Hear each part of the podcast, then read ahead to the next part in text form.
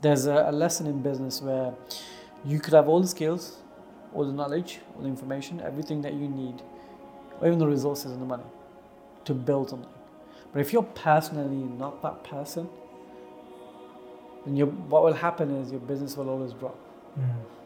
Because you're not at that level, or you you're not that person with the right characteristics, with the right amount of wisdom, the amount of life experience to be able to run that company how it needs to be run. Welcome to another episode of the I Love Monday podcast. Today we have multi award winning entrepreneur and CEO of Shakur Investments, Abdul Shakur. Welcome. Thank you. It's been a pleasure. The, the journey from Birmingham has been, it's been nice. This right. goes a little bit better. Uh, thank you for coming all the way down for us. Appreciate it. Um, Shakur Investments, let's start from there. What is it? Just a brief overview. So Shakur Investment Group is uh, an alternative investment firm. So people invest into projects. We spread the risk across the supply chain. So for example, we invest into property, care, and, and, and mergers and acquisitions, so buying other property businesses. And, and we don't charge any fees to our investors. We basically own the supply chain. So an investor invests into another developer, for example, because they're working with us. Uh, the investments are more secure. We own the supply chain. We raise capital for the developers. We support the infrastructure of those developers so they can grow, but at the same time giving investors their returns. Okay, so where did your personal journey start from? So, so my personal journey was um, I, I grew up in, in Birmingham in, in a local community, and you know my father was a religious scholar.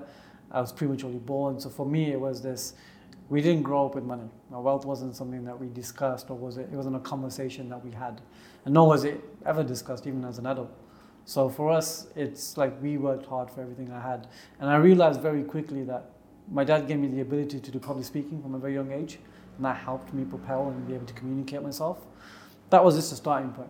But in school, I was this natural kid who was just buying and selling stuff, selling SIM cards that nobody knew they were free, water damaged phones, fixing them up, selling them off.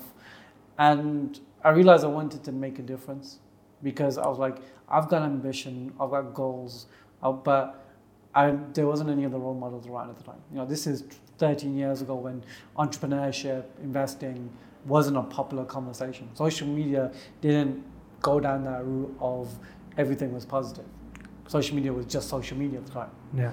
And so yeah, I started my first business at 16. Um, did different businesses over the over the last few years, and and 13 years on, I'm you know touch wood, I'm still self-employed and still running my businesses.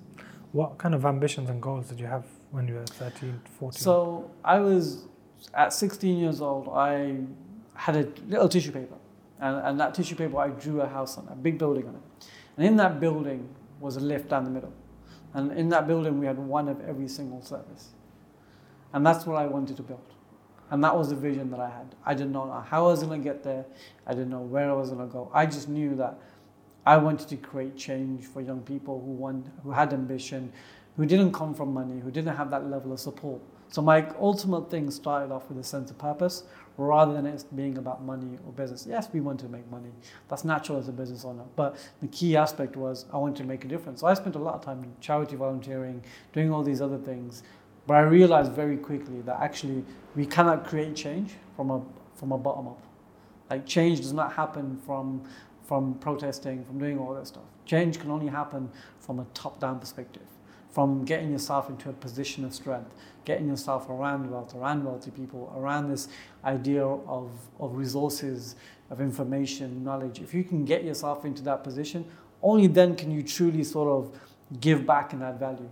Uh, and it took me like a few years to realize that, but I, I knew that I had to focus on what I was trying to build and build that first. what kind of change are you talking about?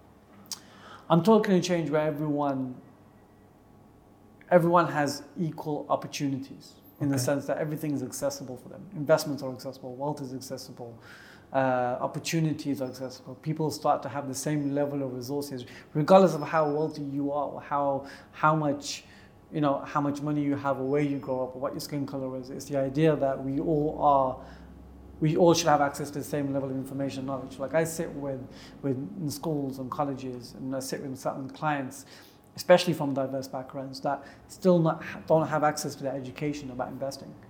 whilst their whilst their other colleagues you know, at workplace have already sorted their lives out from that perspective. What is it inside you that creates this drive to create the impact?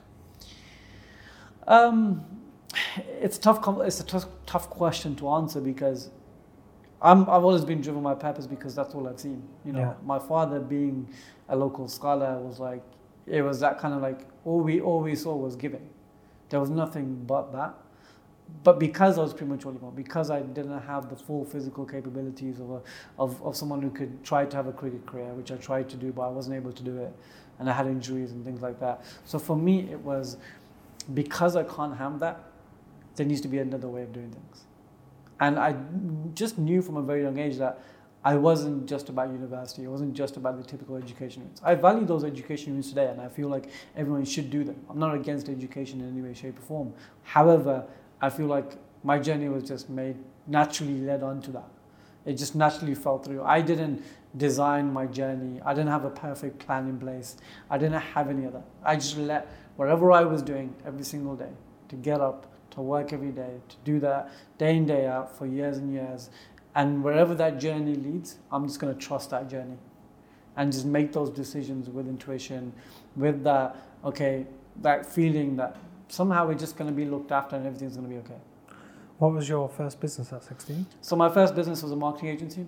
Uh, so we used to do the marketing for small businesses, uh, but we had an interesting twist on it. So we used to take young people who were unemployed from the job center and places like that, and we used to train them up to become freelancers because marketing wasn't a career you could have at a young age back then. It was a problem. They couldn't. Ha- you couldn't have a. You had to do a degree. You had to be working for a few years before you be. You know, before you make money or before you get into the industry. So what I created was an easier, accessible route where they would work with us. We would pay them for the work that we do, help them become freelancers. The government would then fund us from a training point of view. So we would get funding from as a social enterprise, as from others, a big lottery, places like that, and then naturally we would we would train them up to earn money. Once they've got that portfolio and that freelance stuff, we then go to the more established agencies and then offer a recruitment service. So we had like three income streams within that one business. Um, and that's when I made the first mistake. I, I made the first mistake in my business of not being out of the business.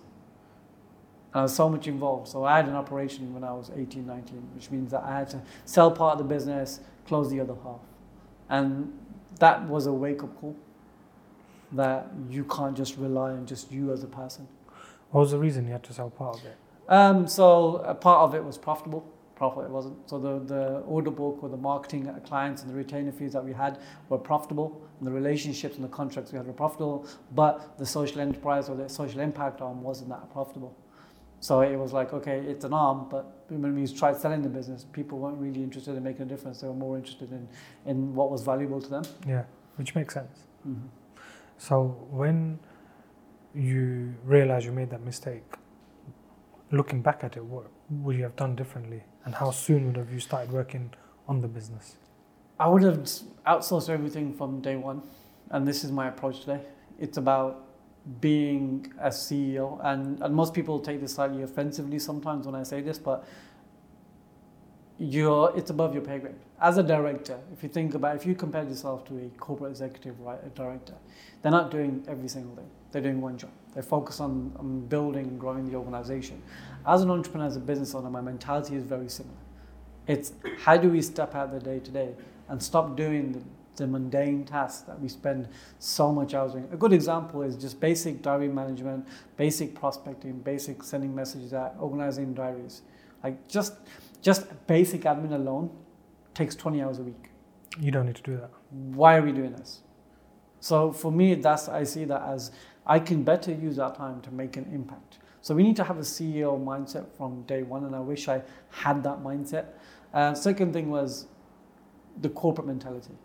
I had to get mentors in place uh, who were from corporate backgrounds, and what they did was they explained to me actually you need to have a corporate mentality. As entrepreneurial as we are, as disruptive as the world is, as long we're moving towards this anti-corporate sort of environment, but the only way you scale a business is okay, have entrepreneurial thinking, but build a corporate entity, build a corporate empire. Have systems, have structures, have things in place that corporate companies do. Just deliver it in an entrepreneurial way. It's true because I've never worked in a corporate background, Mm. and whenever we would hear the words KPIs and all these buzzwords that are used on the Yeah. corporate world, we think, well, we don't need to use that because that's for them. But then Mm. after a while, as you're trying to scale up, you're like, no, we actually do need the KPIs. We need to know how many phone calls they're making and how many sales they're making, and where it's where the in the pipeline where it's Mm. falling apart, or in the funnel where it's falling apart. We need to know this, Mm. and this is by creating that corporate identity, but still have that disruptive mindset in terms of I'm still going to make a change and I'm still going to do it differently, but these are how I'm gonna. This is how I'm going to measure it. Mm. Absolutely, and there's no such thing as something original. Like people, we have this idea that oh, we're entrepreneurs, we come up with original ideas. You know, even things like Disney, you know, they they said it themselves. It, nothing is original. There's no such thing as original. Ideas are formed up of of of things that of imagination, but also you know, ideas come from a mixture of different places. You're pooling different ideas and different inspirations or different pieces of creativity from different places to bring it together to create one thing. So you're still, nothing is truly original. Concepts are there. What we've done is we've just brought in different things to bring them together to make this somewhat of an original idea. Going back to the CEO mindset, how do you decide now that I can do this task and this I'm going to outsource or delegate? I'm driven by the idea of you can design your life, right? And you can design your business how you want it to be designed. So with me, it's like if I can focus on the thing that I love and do and enjoy every day, that's what I'm going to focus on. That's my strength. Everything outside of that, I shouldn't be worrying about. So, what I mean by that is, I love sitting in front of investors. I love, I love sitting in appointments, sitting in meetings all day. So if my diary is full up of appointments, brilliant, because I can go in and can close deals. I can do that. I enjoy that bit of it. Yes, I have a sales person and a sales team. However, I still love that people's side of it, that people side of it. So it- that's what gives me the energy to get up and do what I do because I get energy from people. I'm inspired by people's stories. I love seeing the impact on people's faces. Like that's the bit that I enjoy. So I'm going to focus on doing that every day. Everything else, I don't, I don't want to touch. And that's what you decide, okay, this is the team I need. Absolutely. Even to the stage where, although I used to have a marketing agency, I still hired a marketing director. Why? Because the whole idea is that you need to start making those decisions so you can free up space mentally to not burn out as an entrepreneur, not burn out as a business owner, but focus on the things that are going to grow the business. Like the regulate, even my like FCA regulation, things like that. Like I'm focusing on all these other things, and I need the mental space and energy to do that. It's like, so if I'm so focused on doing all this other stuff, where am I going to find the time to actually grow? Yeah. Where am I going to find the time for strategy? Where am I going to find the time to actually to have conversations that actually are the next five, ten years of my business? So you were CEO of the marketing agency, but you hired a marketing director. No, even now, I'm talking about now in, in the investment group. Okay. So in Shakur Investment Group, I, although I know marketing, although I understand it and I can execute it really well, I choose not to do it.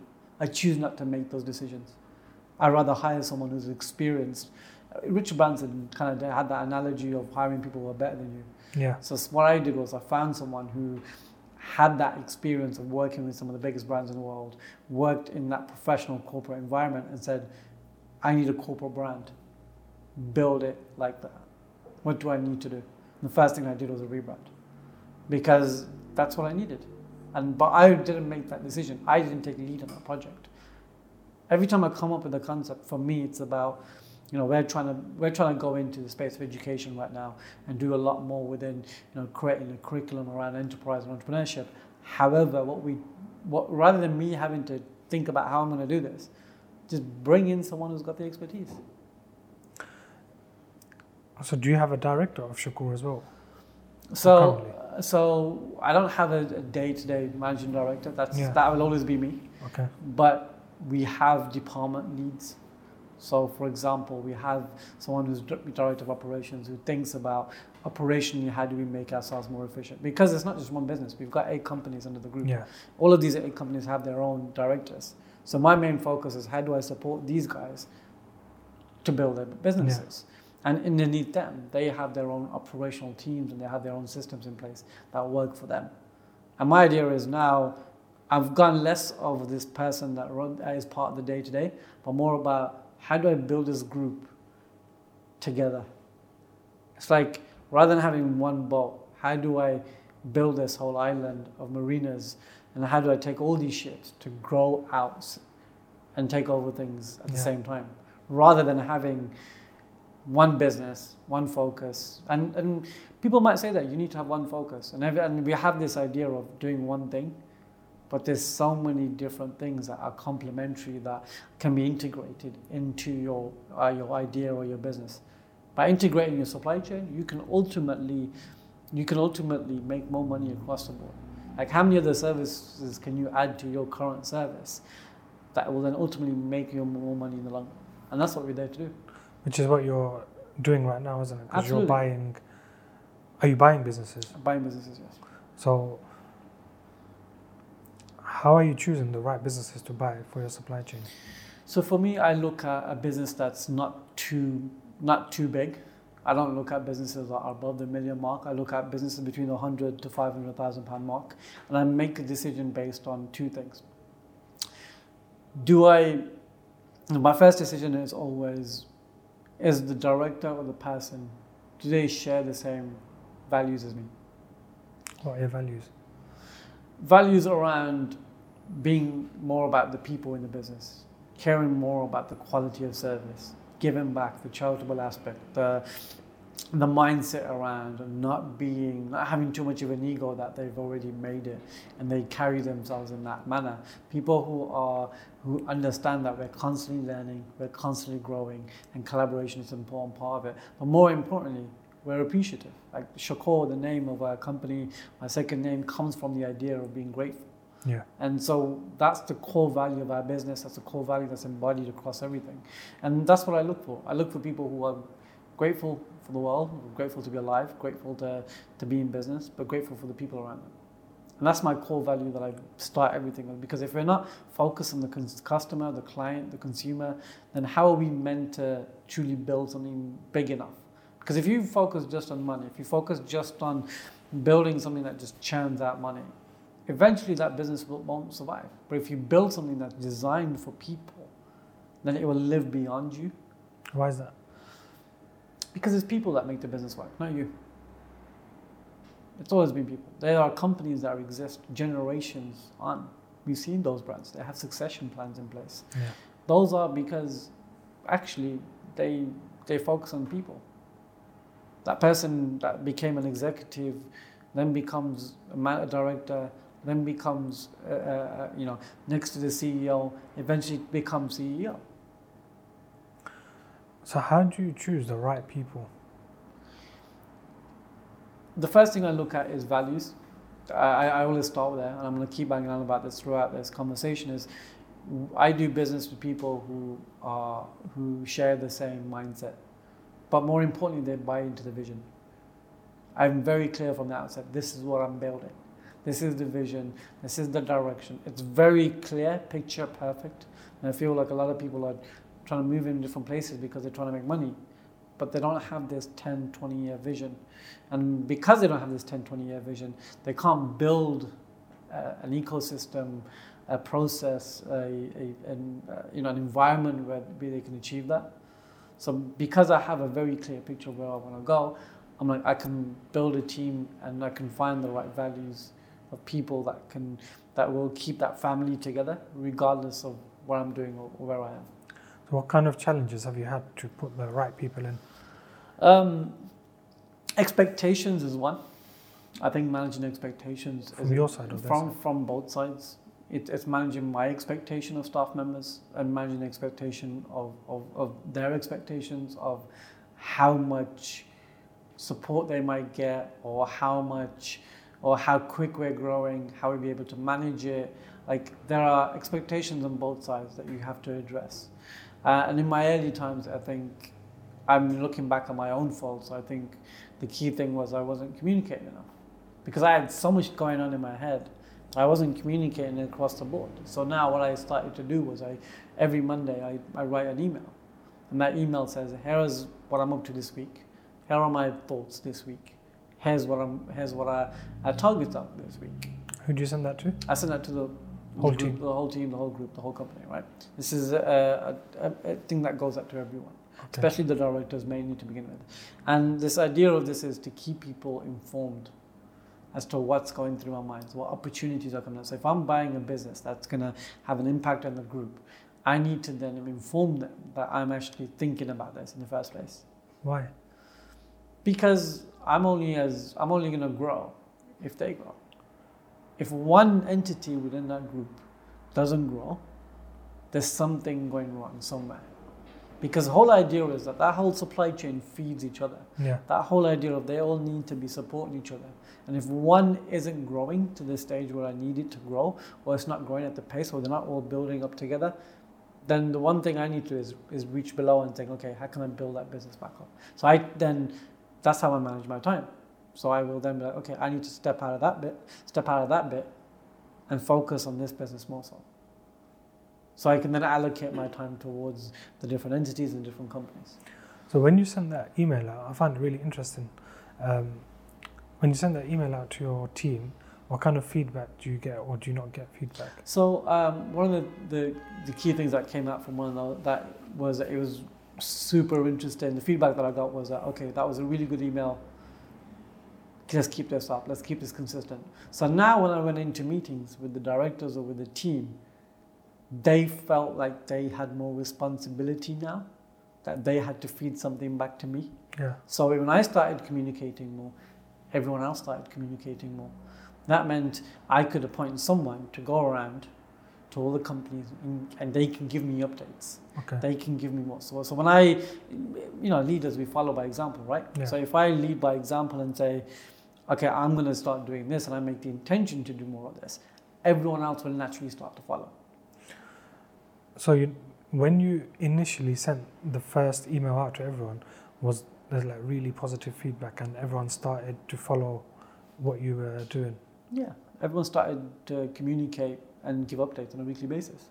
So I would get an update from every director more so. Normally I would just, you know, normally before it was just a very casual thing. I would walk in and I would be like, how you doing? How you feeling? And, and I would have a conversation with them there and then. It wasn't just, it wasn't a process. It wasn't a thing that I took out time for. It was just a conversation that I was having with them as and when they had time in the diary. But then that could also mean nothing happens after that, and it doesn't get there wasn't a follow up. There wasn't Yeah. a structure. There wasn't accountability. There wasn't things like that in place. So I had to. I can now go in and say, okay, so what can I do to help you this week? Now I can have that conversation, but because they've given me an update, I already recognize before going into that meeting what that conversation is about. Yeah. So it helps me prepare a little bit better as a leader. So I can go into that meeting and be like, okay, even before I go into that meeting, I've already prepped something, I've already prepped an introduction, or I've already thought about a concept, or I've already had a conversation with someone else about that meeting so it impacts them. So I can, we can all grow quicker each and every week. Yeah. And a lot of people are, are, are focused on the bigger goals, and the big vision is brilliant. It's important to have that monthly target, that yearly target, the, the five year plan, that 10 year plan. For me, it's activity. I focus on what activity need, is, is important this week and how can I improve that activity.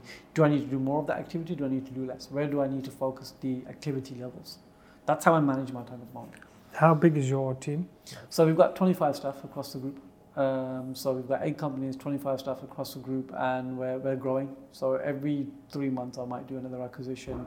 Every uh, I might make another investment into another business. Sometimes it's not an acquisition. Sometimes it's an investment into another company, Yeah. um, and for an equity share, and I'll integrate them in the group. So every three months, we're we're growing. So we'll uh, next 12 months probably talking between 50 to 75, probably more. Okay. So the businesses you're buying, you've mentioned supply chain a few times. Could you just explain the? So you obviously you've got Shakur Investments on top, and then what was that initially, and then what are the initially other eight that businesses? was initially that was just an investor relations arm so that was me providing consultancy and support to developers to other care providers to people and raising capital that's what i was doing that was my pure service it was a consultancy piece i was there to advise help people raise capital do all of that stuff that then led on to okay if i'm advising and i'm raising capital they're now appointing service providers, contractors, you know, they've got a whole procurement process, right? So say if I raise capital for your project, you then like you need a construction company, you need all the service providers. Like, hmm, I don't want to become a developer. But how can I be involved in development projects and take my piece of the pie and make more money and be profitable overall without having to do the development projects? This way I can work with the 150 developers that we work with and provide them all services. And equally, I don't care about wealth. How much money do you need to be comfortable of? Mm. You, only, you get to 10 grand a month, you're like, okay, cool, that's done. Like, you're not gonna, uh, very few people I feel like spend more than that. From, from, even if you go on a holiday every, every month, you're still not gonna spend all that amount, right? Yeah. So for me, it's like, I got to that amount, I'm like, okay, how do I then focus on, on, on building something more? It's not about me, it's about the entity now. So I can then provide a service to them, help them grow a business, help them grow their sort of go from two projects to 10 projects a year by raising capital for them. And then I profit from the cash flow. So rather than developers who run out of money very quickly uh, because their money is tied into projects, I don't need to be a developer, but equally my businesses all grow as a result of working in the industry because all my businesses benefit from all this cash flow. If we imagine this right now, you're a developer, how many services do you need? From structural engineers to architect services to mortgage brokers to everything, right? So imagine you had, you came to me and you had every single service Yeah. Makes it easier. in one place. That's what we're trying to achieve. We're at number eight. We'll probably get to uh, wherever every small little thing from, you know, from cleaning to assessments to every little thing will eventually be into the group. Yeah. So what that does is for investors that are investing in developers, it protects them because they know there's one supply chain, there's a smooth conveyor belt. It protects their investment.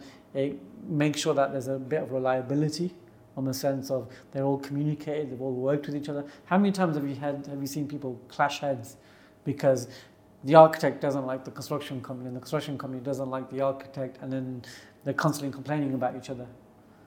Whereas you have created a supply chain where the people in the businesses have the same values, so that would hopefully reduce that, reduce them clashes, Yeah. and everyone works together for the same goal. And also, if I imagine I become a developer tomorrow, like my goal is to set up a fund, and that fund will invest as a as a JV partner into development projects.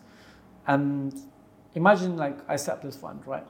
Now imagine how much more whoever backs this fund, whoever invests into this fund in the future, imagine that now that when they make that investment, how much more cheaper will it be for me to just run it across the supply chain? How much more cost effective? How much it'll benefit the whole, the everyone involved in the process, Yeah. and give more returns, give more security, and that's what it's about. And then we can, we can pick that same model up in every region and move it across the UK. So wherever we are, or pick it up in different countries, we go into a country, we start buying the supply chain. Once we understood and we've got a presence in supply chain, we can then go global. So the vision for me isn't just to, to build a fund and to deliver that fund. It's also to how do we build a global company? How do we build something like Blackstone? Blackstone is one of the biggest investment companies in the world. How do we build something like that? But how do we make it accessible to people? How do we make the process more secure, more easier, more transparent? How are you doing that? Creating the process to make it transparent. The, the supply chain is one. Tech will be the other. There naturally will be an element of tech involved. I think that will that that comes. That's not obviously clear at this point, but it's about sitting down with every single investor. It's about keeping that, maintaining that relationship. Just like how whoever you bank with, right? You have a relationship manager. That relationship manager that you have, they're there to look after you. They're there to communicate with you. They're there to keep you updated. They're there Yeah. to inform you of different products. That's what we're going to be. We're going to be that family environment that people can come to and they can get the answers that they need. They can talk to us. They feel like they're they're not just a service provider. We're actually someone who's part of their life, and we're on that journey or wherever their life goes. We're there them, with them along the way. When you're buying a business, how do you ensure that it's profitable in the long run? So I bought in an M&A director. Uh, the M&A director's response, he used to work for one of the big corporate firms. His responsibility is purely on that due diligence process. We have a checklist. That checklist has everything from accounts to clients to to to to, to actual like order book. It goes through the full process. Like to buy a business, people think, oh yeah, it's a simple decision like buying a property, right? But they don't understand that there's a lot that goes into it. So we we've got a process that we have a checklist that we work through. We go through negotiations. I probably sit down with the business owner probably three, four, five, six times before I think, okay, this is something that I want to sign or want to go ahead with. Then we also look at valuations and how the businesses are valued. Every industry and every business is valued differently. So we have to then look at is this a true reflection of the value? I do try and keep the, the business owner on. So one of the ways we kind of have security for us, if it's the business we're buying, the director stays on. So we can either pay him as a consultant or pay him on the board or or give him something, an incentive for him to stay and support us during this growth process. Because if we suddenly buy a business, we go in and one person makes a judgment, one team member, one staff member makes a judgment of us without properly having a discussion, it will spread across wildfire. It will spread across the team. You'll see the whole team goes. And I'm buying businesses not necessarily because of the the actual business itself. I look at what the resources are, and the biggest asset in a business is is, is team, because yeah. that's what's saving me time. That's what's actually that I'm taking on the business for. Yes, it needs profitability. Yes, it needs sustainable, but it needs room for growth. A lot of people go and similarly to how they buy distressed assets. A lot of people are trying to buy distressed businesses. I'd rather buy profitable businesses and you know people who are retiring, people who are uh, for health conditions, or they just they're just tired of doing what they're doing and they want to move into a different industry, or it's someone that wants to retire in the future, but then I can come in as an equity shareholder in the beginning and then slowly buy them out over a period of time. So wherever structure, every business is different, every client's different. Um, that's what I tend to look at, I, and I think how easily can I get clients for that business straight away. So the first thing I think is if I can solve, if I can increase the pipeline, if I can close deals for that business within the first few months, within the two three months, if I can get a big contract, that's why we hired like one of the ex directors of the city council because his you know, he was advisor on, on procurement and equalities and things like that. So naturally, the relationships help, but also his viewpoint from a, a governance perspective comes in where he will look at the business and think, okay, this is what needs to improve from, from a top-down perspective. And that's how corporates treat it. When you're hiring these directors, so you've got the M&A director, you've, you've got the procurement director, mm-hmm are they working for you on a consultancy basis or? So yeah, there are mostly on a consultancy basis. So we hire them on, a, on, on like a day rate type of thing. So but they're part of the business. They're contracted. They're uh, some of them are associate directors. So there was agreement between me and the business owners, or me and them, that they will work with us and they will work on the banner. Some of them will have it on. They will promote it for us as well. Some of them we just keep behind the scenes because it's a strategic decision that we make. But a lot of the time, I think I don't need someone full time. I need them to put the structure in place yeah. and the support in place so that there are people underneath them that can truly go out there and take their experience and deliver it with high intensity, high energy, whilst with their direction. That's what I need. And their expertise and their knowledge and information, years of experience is valuable. But I know that they're not going to roll up their sleeves because they're very much more experienced people, right? Yeah. So the idea is if you can take their knowledge, take their experience, take their perspectives, take their contacts, but then give them a team of people to work with. I'm not worried about that person anymore. I'm not worried about that person um, who maybe want to retire in the future, so I'm leaving a gap in my business. Or I'm not worried about that person taking trade secrets from us because we equally have done that with them. We're yeah. sharing equal value. And I tend to hire more experienced people. So people who are in their later years of their careers have left or look, their industry their corporate job, doing consultancy work here and there, contractor work, but they're looking for something different. They're looking for a family to be a part of, a support structure. And when I share the vision with them and they buy into that vision, that's what I look for. And a lot of the time, these guys are unappreciated. They're unappreciated for the amount of experience that they built together. A lot of people are trying to hire entrepreneurial staff. I'm trying to do the opposite. I'm trying to hire corporate staff. But I think that's important because you're getting someone who probably has 20, 30 years experience and combined with your expertise and your entrepreneurial spirit, Mm. you can then build a process and a system which not only benefits you, but also benefits the director of the business where they can basically flourish and scale up without, like you said, you having to spend your time. Yeah, and it looks it makes us look good on paper. So when we send out our brochures and we send out our marketing material and we showcase to the larger institutions that we work with, here's our team. You know, how much better does it look when you've got experienced staff members? Because the thing for me was I'm, I'm in a very corporate environment, but I'm a very young young person in terms of I'm not in my 40s or 50s. I haven't got the corporate experience. However, I need to portray a corporate image. So for me, it's the idea that okay, how do I add experience and age so people overlook me? Yeah. They're not thinking, they're not making a judgment of me. They're making a judgment on the business and what we're capable of doing. And this is where we have to be very careful with the difference between personal brand and company brand. Because some people are so heavily personal brand that they can't scale a company brand, or they do company brand too much that they can't leverage the credibility of the person of that or that individual that's bringing, you know, the actual strength to the business.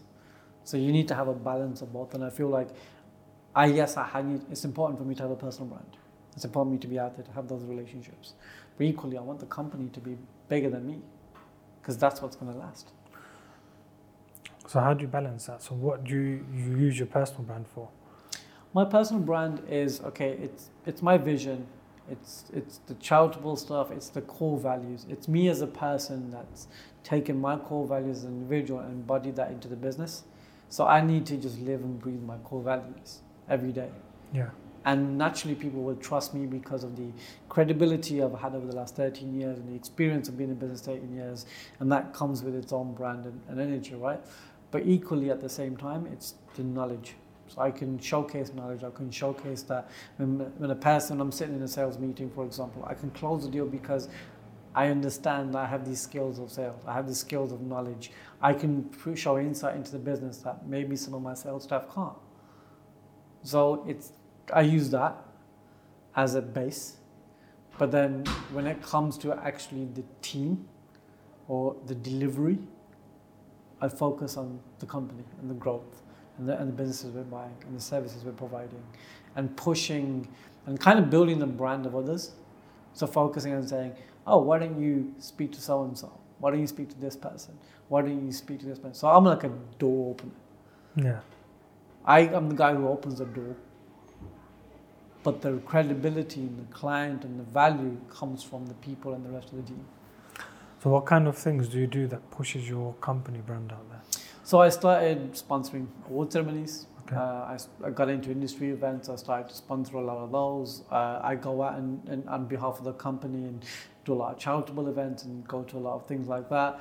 I start to get them to promote themselves a little bit more. But every time I have a conversation, I am not entirely accessible to every person. Uh, and what I try and do is I say, okay, I am. If you if you want to speak to me about investments, have a conversation with me about it, right? But if you if you want other services and other things, Go to the other people. speak to the other person Yeah. because I am not the expert in that arena. So when it comes to investor relations, you can talk to me all day long. But when it comes to you know mortgages or when it comes to marketing or when it comes to outsourcing or scalability, have a conversation with these guys. Your investor relations, that's obviously the most important aspect. How accessible is this? Because you have mentioned that it's accessible to invest. How accessible is it to the everyday investor? So people can invest with us um, in our projects. So people can invest with us from as low as ten thousand pounds. And that what we do is we basically we utilize that capital to buy businesses and add to that supply chain and invest into some of our property projects and, and some of the care things that we're working on, right? So we spread the risk across those three areas and we and, and that's what we're there to do, right? But it's that's just the beginning. That's just, the one part step of the process. Hmm. Bef- that when people come in, they say, okay, we would like that. That's a choice we give them. We don't advise them, we don't tell them anything else. We give them a choice. We just put the opportunity in front of them. However, we're now about creating them a roadmap. We build them this roadmap that gets them them. Okay, you've got this investment. Have you set up a SSAS pension? Have you bought yourself a property yet? Have you thought about care homes? Have you thought about investing in these? So we will now present other equity-based opportunities to them. Is that to each investor? To each investor.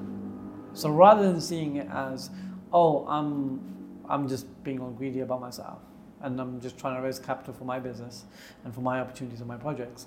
Equally, I'm thinking, how do I set this person up? So in five to ten years' time, they can retire by diversifying across everything that's asset backed so they can get equity. If they want to go buy a property, like, let us help you find that property, but also let us set up the care provider.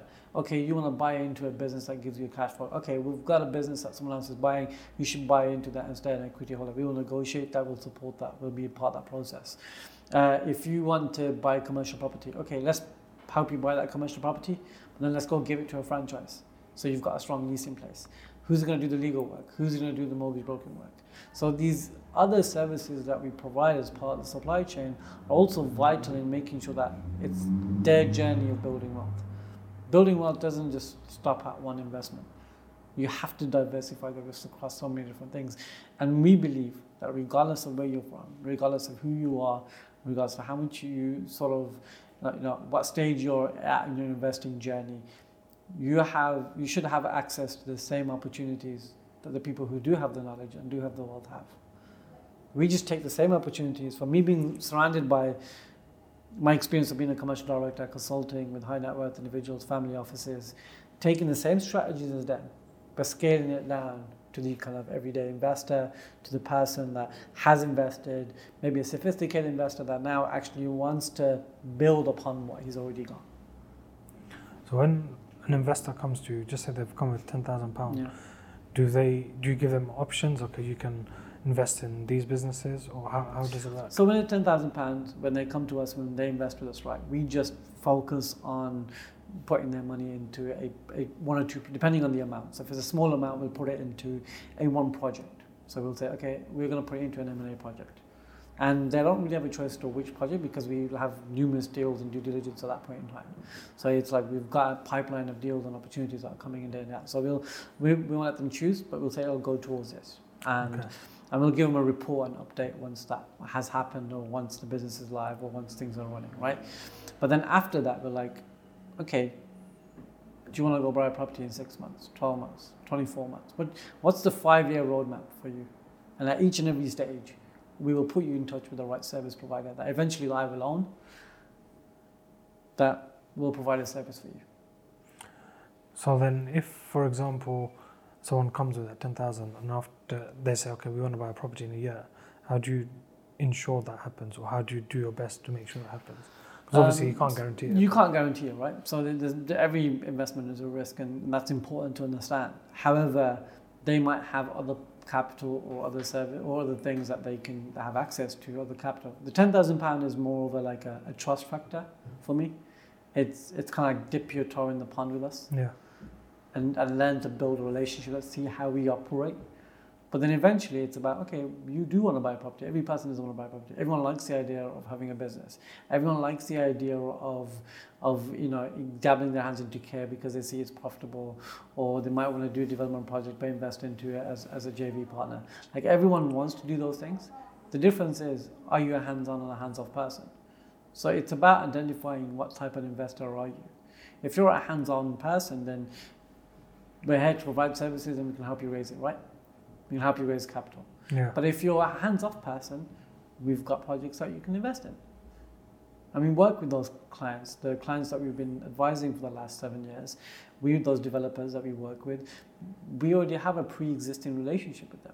And before we even give any developer, uh, like, oh, you know, we, we, we help and support that transaction, we make sure that that developer is ready to take on those funds because they've gone through our consultancy piece Yeah. and they've been onboarded in a, in a, in a more professional manner. So your investments so far, how much capital have you raised? 10 million 10 in the last sort of two years. So how are you raising that capital? Uh, through numerous ways. So for us, it's word of mouth is a strong one. So our current investors do refer us. Two is just it's we've got a prospect, we've got relationships in place. So for example, uh, if someone is selling a business and they decide to sell that business, and then they've got capital that from the sale of the business, we will go and approach them. And we work with the lawyers and we work with people who do that sort of thing. Yeah. Same with everyone else. We've got relationships, but sometimes it's indirectly because FCA rules are so strong, and you can't really market yourself. You, it's not something that we put out there very blatantly, nor do we say anything. We don't attract people, we don't sell, we don't promote any of it. We just have presence among the community, among the business community, among the professional community. We support amazing causes. Naturally, that has an impact on it.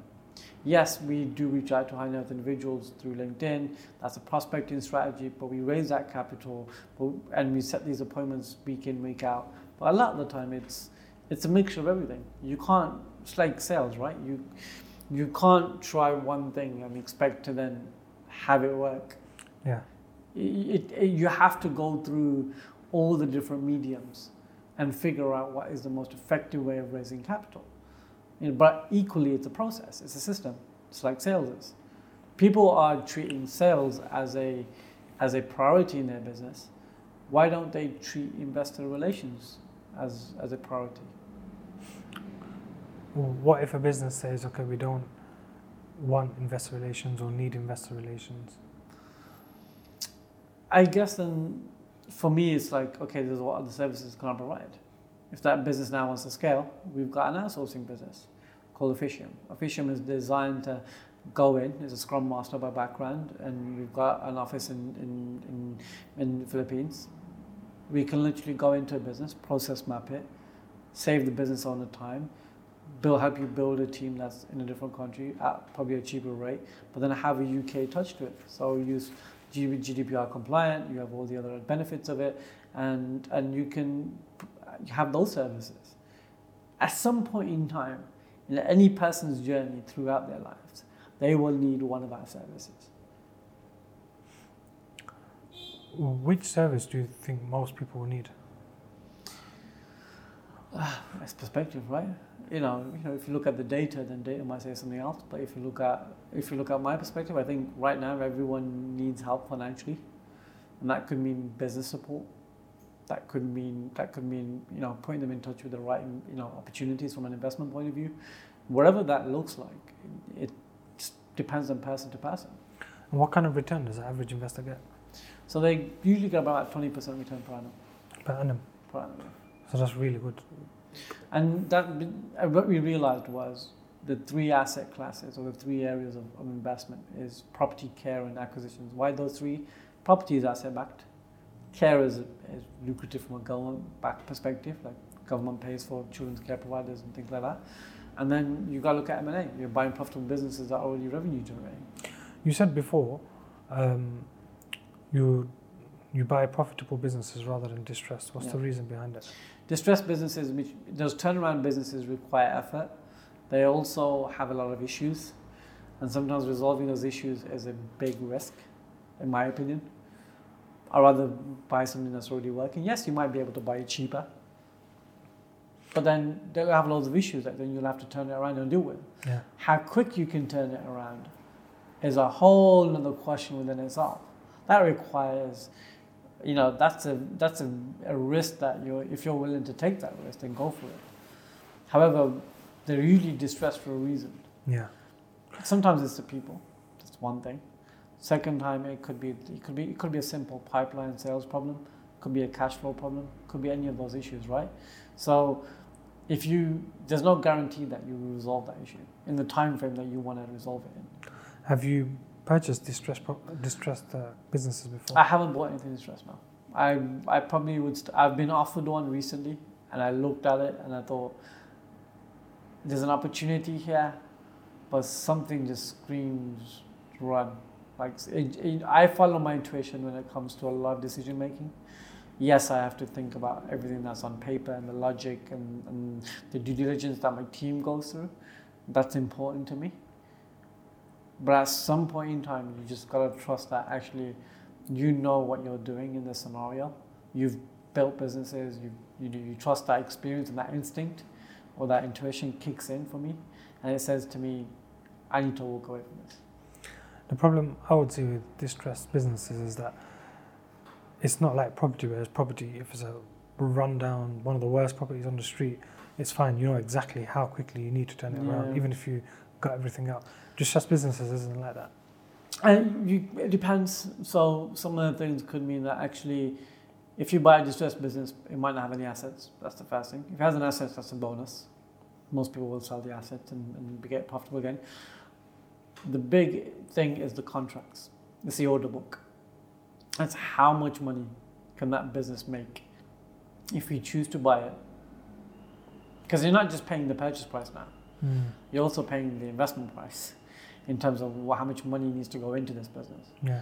And if you've got that type of cash lying around to invest that additional funds, it's, it's like anything. You want you want to keep your hair on your head. You don't want to lose your hair. You don't want grey hair. You don't want to you don't want to stress yourself out.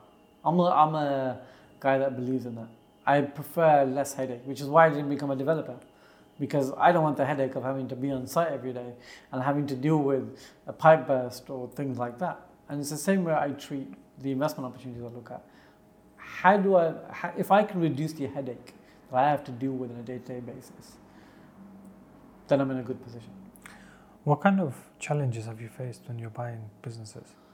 Um, the obvious one is is is the industry as a whole. So there'll be brokers out there that will say, your business is worth this much and we can sell it for this much. But then when you look under the hood, the business is, isn't worth that much at all. Second thing is they don't. Every uh, the second issue is they don't have everything documented. You got to realize we're buying traditional businesses, and a lot of the time they don't have IT systems in place. They don't have data. They don't have they don't have things in place which you can track and measure and actually, you know, yes, you can look at the bank statements and yes, you can look at the what they say they have, and you can take kind of their word for it. But and you know, you're going to get cases where they might have lied about one or two things and you can't control that. How, do, how have you overcome them? Um, I trust my team to make a decision. I don't get involved in the decision at that point in time. So Oh, I trust. I like I step out and I let my M&A director tell me yes or no. So have you ever had a moment where you've wanted to purchase a business and your M&A director said no? I trust. Yeah, there, there probably has been one or two moments where I've thought about that, but I trust his decision, which is why I got them in the first place, and they're there to protect me. Okay. So I will always think, okay, if that's if if that's his expertise, that's his area. I need to trust it yeah. because he's obvious. If he gives me a logical answer and he says this is why I wouldn't buy it, then I'll be like, okay, Fair enough. fair enough. I'll on. step away from it. What's the next business or next industries you want to get into? So we're currently in negotiation with um, two companies in particular. So we're we're investing into a prop tech business, which will help us in the long run um, to have a public-facing tech platform, uh, and and that's going to be an exciting thing that we're going to launch in the next few months. The platform has already been built. Just requires support and growth. So we've, I've personally invested into that. Yeah. Um, and then we have um, then we have a business that provides like bookkeeping accounts type side of things for the contractor market. So Yeah. the construction staff members, the healthcare staff members, they need bookkeeping, payroll, things like that. We're gonna focus on that. That's another business that we're in negotiation with at the moment. So if that goes through, that goes through. Um, QS project management and construction are the next three on my list because it's the one thing which I've had to outsource uh, previously, and while that's a good thing, it means that I have less control. So eventually, we do want our own construction company of some sort, or even a construction management business, where they they manage the contractors and the subbies to do all of that, to do all the work, but they oversee it. But I need, again, there's I have to prospect for these businesses and these opportunities, and oftentimes it's not always about buying the business. Sometimes it's about investing into an exist, existing business, taking a small equity, and then having them keep doing what they're doing, but supporting them. And then obviously you're getting the cash flow from that anyway. Yeah, from cash flow from the business anyway. But equally, um, I'm, I have to go out and find people who I feel like I like this person from an initial conversation. It could happen at a networking event. Like I might go to the Property Developers Network, which I'm a sponsor of in Birmingham, um, go on one run by Whitebox, and I will find someone and I'll be like, I like you. I like your concept. I like the conversations we've had. I like that you haven't sold to me, but I've gotten to know you as a person. Let let's explore this conversation. When you explore that conversation with them people, are you trying to buy equity, or is or are you trying to get them to invest, or could it be a I'm trying to get uh, most of the time when I'm at property events, I'm, I'm, I'm usually like property events for me. I feel like they're pointless, in the sense that unless you're there to provide a service to them, I don't bother networking there, and that's probably why my brand isn't as powerful within the industry as it needs to be because I'm focused on the investors and the people who aren't who aren't at, the, at these events because everyone in property knows each other. It's a small world. They're all networking. They're all trying to raise capital. They're all in the same boat. I can pick up consultancy clients. I can pick up deal flow. I can pick up all that stuff. I can provide services to them. Yes, that's brilliant. But I'm not going to find investors there most of the time. Managing eight businesses and a potential another two, and then even over the next year, you can have another three, four, five, ten more, maybe even. What's your day to day like? My day to day is meetings. I sit in meetings all day long. That, that's the bit that I enjoy the most. If, if someone said to me, you get to do what you're doing now every day for the next 10 years, 20 years, I'd be happy with it. Is it meetings with investors and Could be, businesses, or could be anything? anything, anything. Could, could be a meeting with staff members, could be a meeting with, with, with, a, with an investor, with a, with a family office, with a potential client or potential business that I'm investing in, wherever it is. It's sitting in front of people and being able to say, I can support you, I can help you in this situation, I can provide a service, I can do something of some sort. You mentioned earlier on that when you were when you were younger, you always wanted to create that impact and create a difference. Do you feel you've achieved that? Um, it's starting now. So my big goal, I'm building this wealth, I'm building this empire because I want to give back to young people and opportunities for them to become entrepreneurs, right? So we're, we're in the process of, of doing something that will hopefully have an impact on the education in, in the industry, the sector, the you know the whole education schooling system as, as it exists. I don't think we need to change it in the sense that okay, education has its values, right? It has its important things that it does. Like, I feel like university teaches people a lot about disciplines and theory and information and basics, right? It gives people fundamentals about what they need, how to be a professional, how to conduct yourself, how to write, how to do those things. This is why I say to, if I had to look back on my career, I would go back into work and maybe go into a corporate job for a few years rather than go straight into business because that would have taught me certain things which I had to learn the hard way. So for me, it's like I don't want to change how things are done. I want to improve how things are done. And you've we've also mentioned about creating equal opportunities for everyone. So the person walking down the street who doesn't feel they can invest or make their money grow, especially in this cost of living crisis, can with your business. Absolutely. Whether it's they want to set up their own business up, whether it's whatever it is, they they then it's about access to information and knowledge. Like information changes situations. Yeah. And the idea that it, you're one piece of information away from changing your life. You're one, you're one opportunity away from changing your life. So I believe in three things.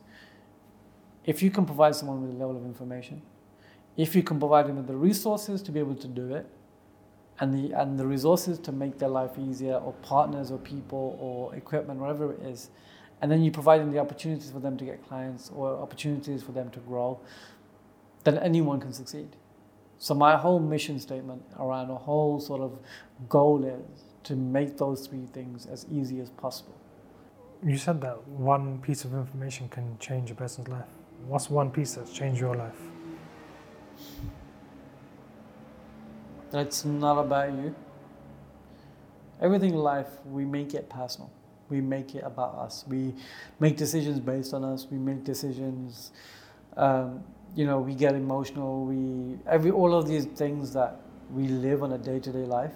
We make it about us.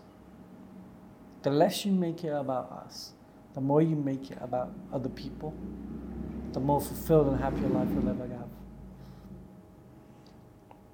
Is that what you've felt as well has happened to you? I've stopped making it about my success. I've made it about other people's success. I've made it about giving other people the opportunity, the resources, things like that. It's like, you know, I, I coach an under 13s football team uh, at my at the charity that I support. They're called BYSA. And the charity I fell in love with because it's involved in my local community and I, I can actually you know, go away, away from my business and actually step in and help young people and actually speak to them, giving them, like, it's football coaching, managing a team, yes, it's responsibility, yes, it's time and effort. But it's, it's about them. If I want to create change, if I want to make the better a better place, if I want to change myself, I can, I can ultimately do that by changing other people. Where do you see Shakur Investments in five years' time? I have a perfect image. Um, so I, it's, it's very crystal clear for me. We want to be, we want to have our own few funds that we want to have set up. So for us, it's we want to have a fund for the mergers and acquisitions market. We want to have a fund for the care industry, and we want to have one big fund for the, the property development as a JV. So you've got bridging development lenders. We want to be the first ever joint venture fund. So we're actually lending at joint venture finance instead. That's the, the route that we want to go down. Um, I believe my business will be in the next five years, uh, uh, you know, in terms of the supply chain, would have covered the full service, everything we would have kept in house. We would have been at a stage from, in terms of like, in branching out to other cities and countries. And that's the kind of in the next part of it is where do we go next? Do we go to a developing country and we see the opportunity at an early stage? Do we go to a developed country and build there? And we're starting to build those type of hubs in different capitals or different regions where we know we can add value. What kind of countries are you looking at? Um, we've seen opportunities in Turkey. That's, that would be one for us because it's uh, it's one country that's kept everyone happy some, by some reason. But it's also there's there's this future there. There's you know there's there's a lack of infrastructure, but there is also a huge push for infrastructure. So there's still a lot of opportunity there. Um, Middle East, naturally, I think everyone wants to go to Middle East, but I'm a big believer of if you can get it right in a country like the UK, you can get it right anywhere in the world yeah. because we have the highest standard of everything. That's we have the tightest regulation. We have the tightest, you know, we have the high standards of education. This is why they're used everywhere around the world. That's why, you know, even Middle East hire teachers from the UK and pay them handsomely. All of that's there. But I'm trying to get away. I don't care about international growth. People, you know, say, "Oh, we're expanding to Dubai," and, and they make a big deal about that, right? For me, it's like I want to have every city covered in the UK first before I even think about. Because you can you can be a billionaire in the UK. You don't yeah. have to be a, a multi-millionaire. Um, you, you don't have to be a multi-millionaire by going to Dubai or Middle East. You can do that here in the UK. The problem is people don't want to do the hard work for it. And I, that's one thing I don't shy away from. I'm like, you cannot replace the amount of effort and energy that goes into building. Anyone that tells you that it's a quick fix, it's an easy fix, no problem. If I, if I knew what I knew to, today, back then, yes, I would have done it a lot quicker. That naturally. But there's a, a lesson in business where you could have all the skills, all the knowledge, all the information, everything that you need, or even the resources and the money to build something. But if you're personally not that person, then you what will happen is your business will always drop. Mm. Because you're not at that level, or you you're not that person with the right characteristics, with the right amount of wisdom, the amount of life experience to be able to run that company how it needs to be run. So I feel like the life difficulties, the experiences that we go through, are only preparing us for that million dollar, billion dollar company, right? Like it, that's all it is. I am going through the difficulties every day and day out. We go through challenges. Nothing is ever easy, but we go through those challenges today, and I have them because each step or each preparation, each difficult part of my life has only prepared me for the next one. And then, the, you have a different set of difficulties. Same in business, right? You start off with this idea of, okay, I want to solve my cash problem first. I want to make money, right? That's the first yeah. thing when you set up a business you think about, right? Then you're like, okay, how do I create more time? Okay, you now create more time for yourself. Then what do you do next? You know, you have a different problem with people and employees and staff members and contracts and legals and, and you know then you talk about regulations. So you have a different set of problems at each part of your business. Problems never go away. That whoever's got that in their head that they'll have a smooth operating company at 100% at a time is is is deluded in my opinion. You can never have a perfect running company. That is non-existent. You can have a smooth efficient growing business but you can never have a perfect company. There will always be a problem that needs solving. So as long as we're as long as we're open to that fact, as long as we, we acknowledge that there will always be problems in our life, we'll be able to deal with them. And that's why equally I'm grateful for the position that I'm in because I've got a roof over my head. I've got food at the table. I've got the freedom to travel and do what I want to do, right? I've got the basics in life. Everything else from this point onwards is a bonus. Mm. And, and if I always stay with that mindset, what have I got to lose? The thing is, problem people try and level up. People are like, I need more, I need this, I need I, I need I need this and make it insular. Or they focus so much on trying to trying to kind of like trying to give themselves more things that they need to own and more money goes out and they need more money for themselves and they need to spend higher they need to know all the things. Like they're just giving themselves more headache. The more things you own, the more headache you have. That's why people like Bill Gates and people who are the, the, the wealthiest in the world. I'll give you I'll give you a story very briefly. I got off of my three piece suit. I'm going to see a family office investor. He goes, I'm not I'm not I can't get into the office today. Can you meet me closer to my house? There's a cafe not far from it, like in about half an hour away, right? And he's like, Can you meet me there? I've turned up three piece suited. I've you know, I'm thinking this guy's gonna walk in with his chauffeured car and all the rest of it, right? He walks in in his trackies and he goes, Sorry, I'm late. I just got off the bus. That day changed everything for me because it showed me that for someone that is probably taking him a million pound a month, that's how much work he probably does. He can invest a million pound at any one point in time in any deal his family are wealthy, he's got tons of capital, is coming up with standard clothes, nothing fancy, and and she jumps on a bus to get somewhere. Like that's when my perspective of like the money in the world changed because I was like, if I can, there's no point in me boasting about the car, the house, the nice watch. It's nice to have those things, right? If I boast about them and show them off, the problem is my investors are going to look at me and laugh at me. The people that I work with, the people I represent, the people that I say, okay, you're all about giving, but then you're blowing all your money on yourself. But also, boasting about it doesn't add any value to anyone else. It doesn't. It's like, yes, it, I think people have got consumed by social media by saying they have to show off their wealth, their Lamborghinis, their nice cars, they do all of that. Like, I, the most wealthy people that I've met are the most humblest people I've ever met. True wealth. I'm not talking about six figures, I'm not talking about seven figures. I'm talking numbers that we've not even seen before at times. And they are people who are just humble. They walk the earth like nobody knows them. Like a good example is the owner of AirAsia, uh, Tony Fernandes, owns yeah. QPR Football Club. I remember meeting him at one point, and I was he was at an event, he got off the stage, he was walking down towards the train station. He had a stain on his blazer, and he was walking down to this train station, jumping on a train.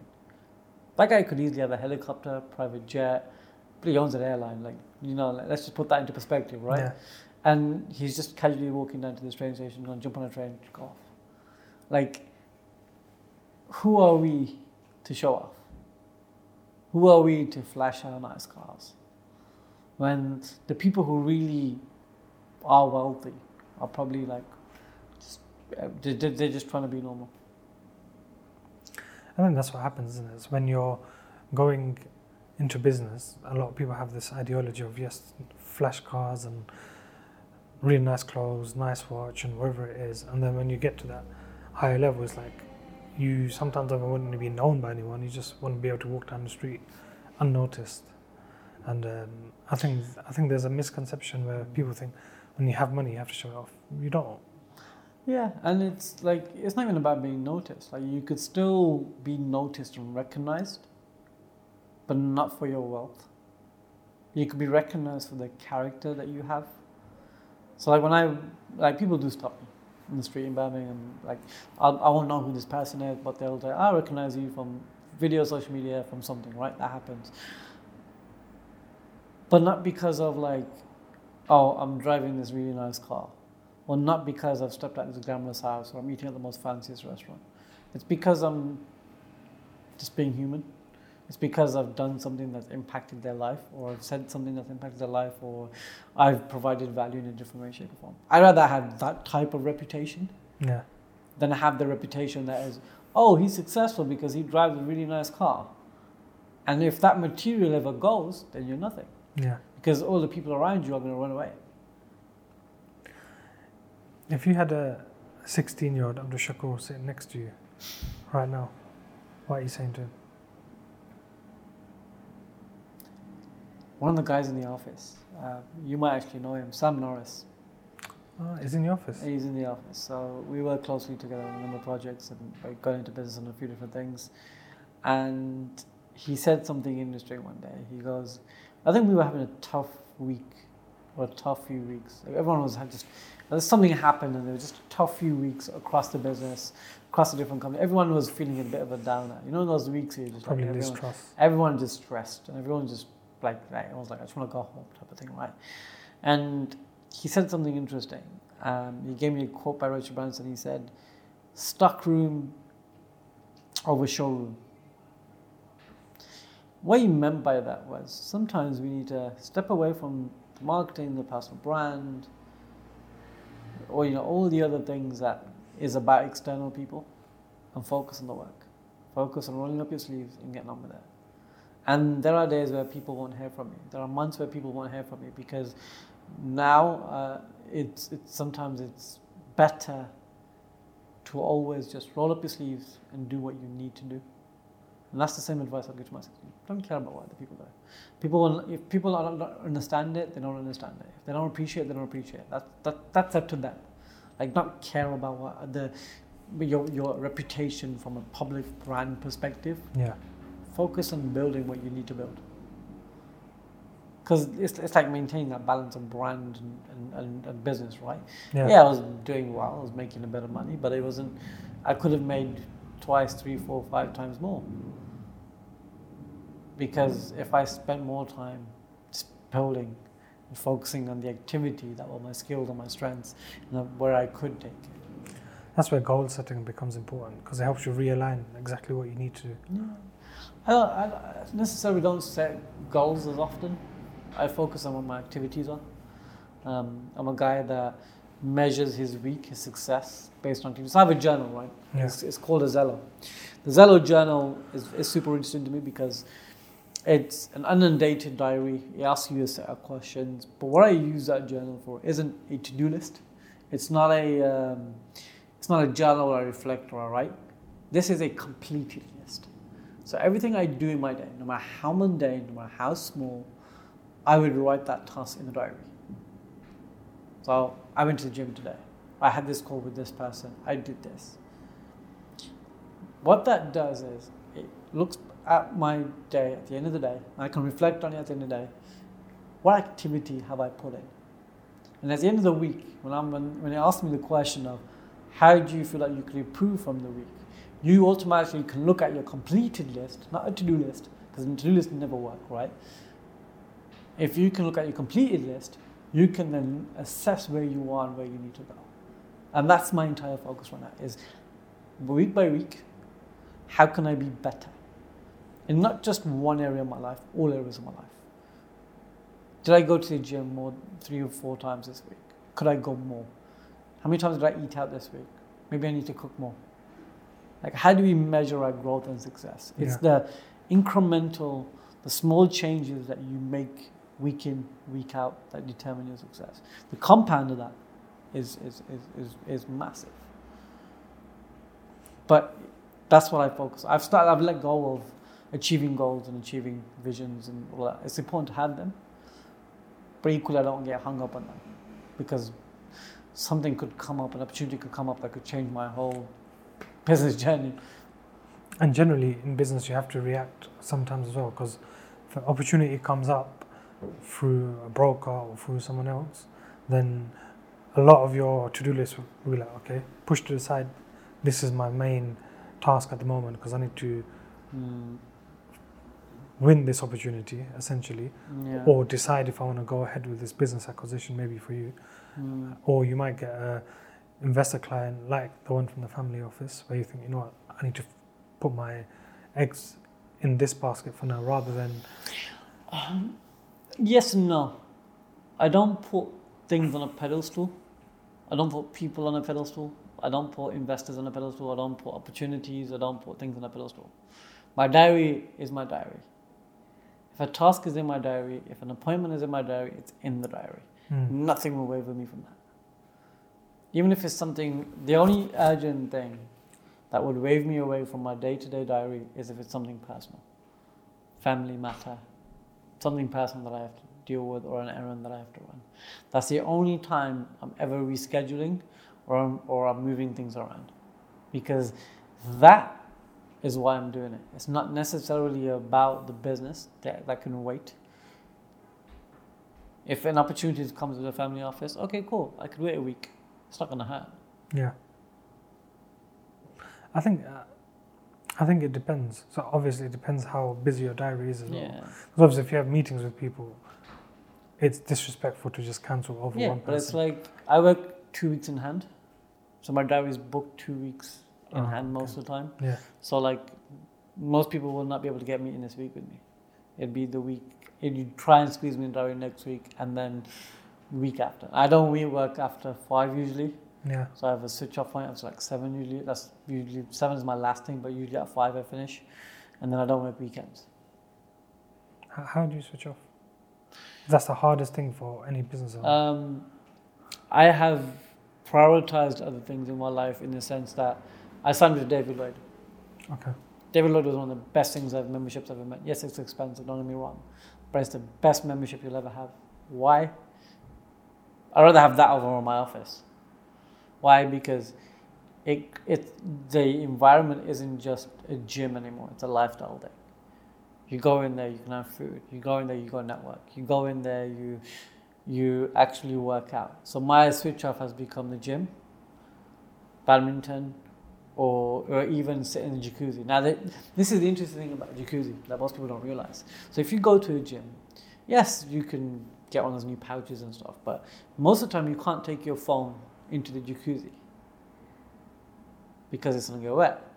So, what I do is, it's the one time I have an hour to my own brain. Sit in the jacuzzi, cold shower, gym, sauna, steam room. So if I do all those things in a day, I have that then in the morning it's like a wake up call. If I miss my morning workout and I go in the evening, it's a nice way for me to step away and switch off my thoughts. But I've made it a conscious decision as well. It's also about managing your diary. Yeah. At the same time, if you have meetings in the diary after six, then you're then and and you're meeting meeting at diary at nine p.m. for example, then that's a problem that you've created Yeah, of course. that can be solved. And so when entrepreneurs tell me they have a problem switching off, it's because they choose to work that long. Or they choose to sit there on social media and look at other people's content at 11 p.m. at night. I'm head to pillow. Like 10 p.m., you put me in bed. And I've hit my head. I'm snuck at, no matter how much stress is in the world. Because I choose not to allow those things to consume me because everything can wait till tomorrow.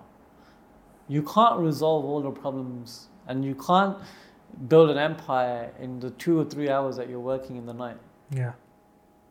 It's not really going to make a difference. I think in the beginning of a business journey that helps. But I think once you're trying to scale up, then you do need to focus on your mind a lot because you need, you can't sometimes work Yeah, at 10, 11 at night Mm. and then come 7 a.m. in the morning, 8 a.m. with a clarity of thought. It just Yeah. doesn't work. But equally, if, if you look at high performance, right, and I love listening to Brendon Burchard, because he's got a book called High Performance Habits. Now, High Performance Habits is is an interesting book for me, but in particular, what I've learned is that you need high performers focus on not just their work. High performers are high performers in all areas of their life. And there's there's something I learned. I think it's called the integral theory. I can't remember what the name was. Uh, that if two or more areas of your life are affected, it'll have a domino effect on all the other areas of your life. So if things at home aren't right, and if things at work are shit, and your health is shit, it's gonna have a knock-on effect on everything else in your life. Yeah. Then how can you actually perform in your business?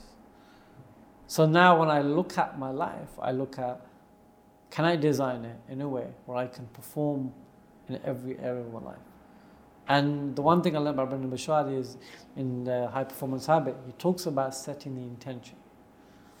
So, do you, when you go home or when you leave the office or when you go and see your parents or your family or your wife or kids, do you set the intention in the room before you walk into the room that you're going to give everything to be present in this very moment with them? That was a powerful thing that I learned. So, when I might go see uh, my friends or if I might go see my family, I've made a, I set the intention before I walk in the room. I'm going to give be present, and I'm going to give everything I have to this very moment. How, how do you do that? It's just something you say to yourself. It's just something that you set that intention. It's a bit like when in our religion we pray, we set an intention before we pray. Yeah. If we set the intention to remind ourselves, that, okay, I'm about to walk in to see my family, see my other half, see my wife. I'm going to give everything I can to this relationship. I'm going to give everything I can to be with this person, to give them what they need. And at this very moment in time. Yeah. Because if I'm distracted, it's going to affect my relationships. So you have to set that intention, and you know it helps by having like uh, Brendon Burchard mentioned something about having alarms throughout the days and reminders and stuff that could really work. But I've just learned that with every new task, I set I focus on that task, and then I basically set the intention for every small thing I do in my life. So if it's okay, I set the intention to go pray. I'm to go set that intention. I'm to set the intention to do spend an hour on sales. I'm to give everything I can to that hour of prospecting sales. If I set the intention to create content, I'm going to give everything I can. And what it does, it, it trains our mind to like, it's like a reset button. No matter how tired we are, we have to reset that. So when you're setting your intentions and you're resetting yourself, do you think that helps you not to get distracted? Absolutely. Absolutely, 100%. Because then you walk in the room and you're not going to pick up your phone. Yeah. You're going to give your all to that person or to that relationship or that task. Okay. Very, very insightful. Just uh, before we finish, we'll have a quick fire round. Yeah, go for it. What's your favorite food? I'm a foodie in general, so I'm, uh, it's going to be a hard one. Let's go calzone. Italian. Favorite holiday destination? Weirdly, I love UK luxury hotels. So anything UK based hotels. I don't, I don't, I don't like traveling out too much. Okay. I prefer UK breaks. Where, where in the UK? Uh, so Lake District, uh, maybe Windsor, maybe somewhere, somewhere I can like enjoy an experience without having the headache of traveling. Because I think it's more hassle to travel. Favorite TV show? Ooh. That's a tough one. Let's go Sherlock Holmes. The Benedict. The Benedict Cumberbatch series, yeah. Favorite book? 48 Laws of Power. Okay, that's on my list to read actually. Game changer. And favorite day of the week? Monday. Perfect. You got it. I didn't have to think about that. I disagree with bank holidays. I don't like bank holidays. I say the same. My wife disagrees with me on that, but Yeah, um, like bank holidays, no. I waste of I- time. I'd rather go to work on a bank holiday. You can. Know. Exactly. Uh, Abdul thank you very much uh, for coming on. It was a very insightful It's been, conversation. it's been, it's been amazing. Thank you for having me.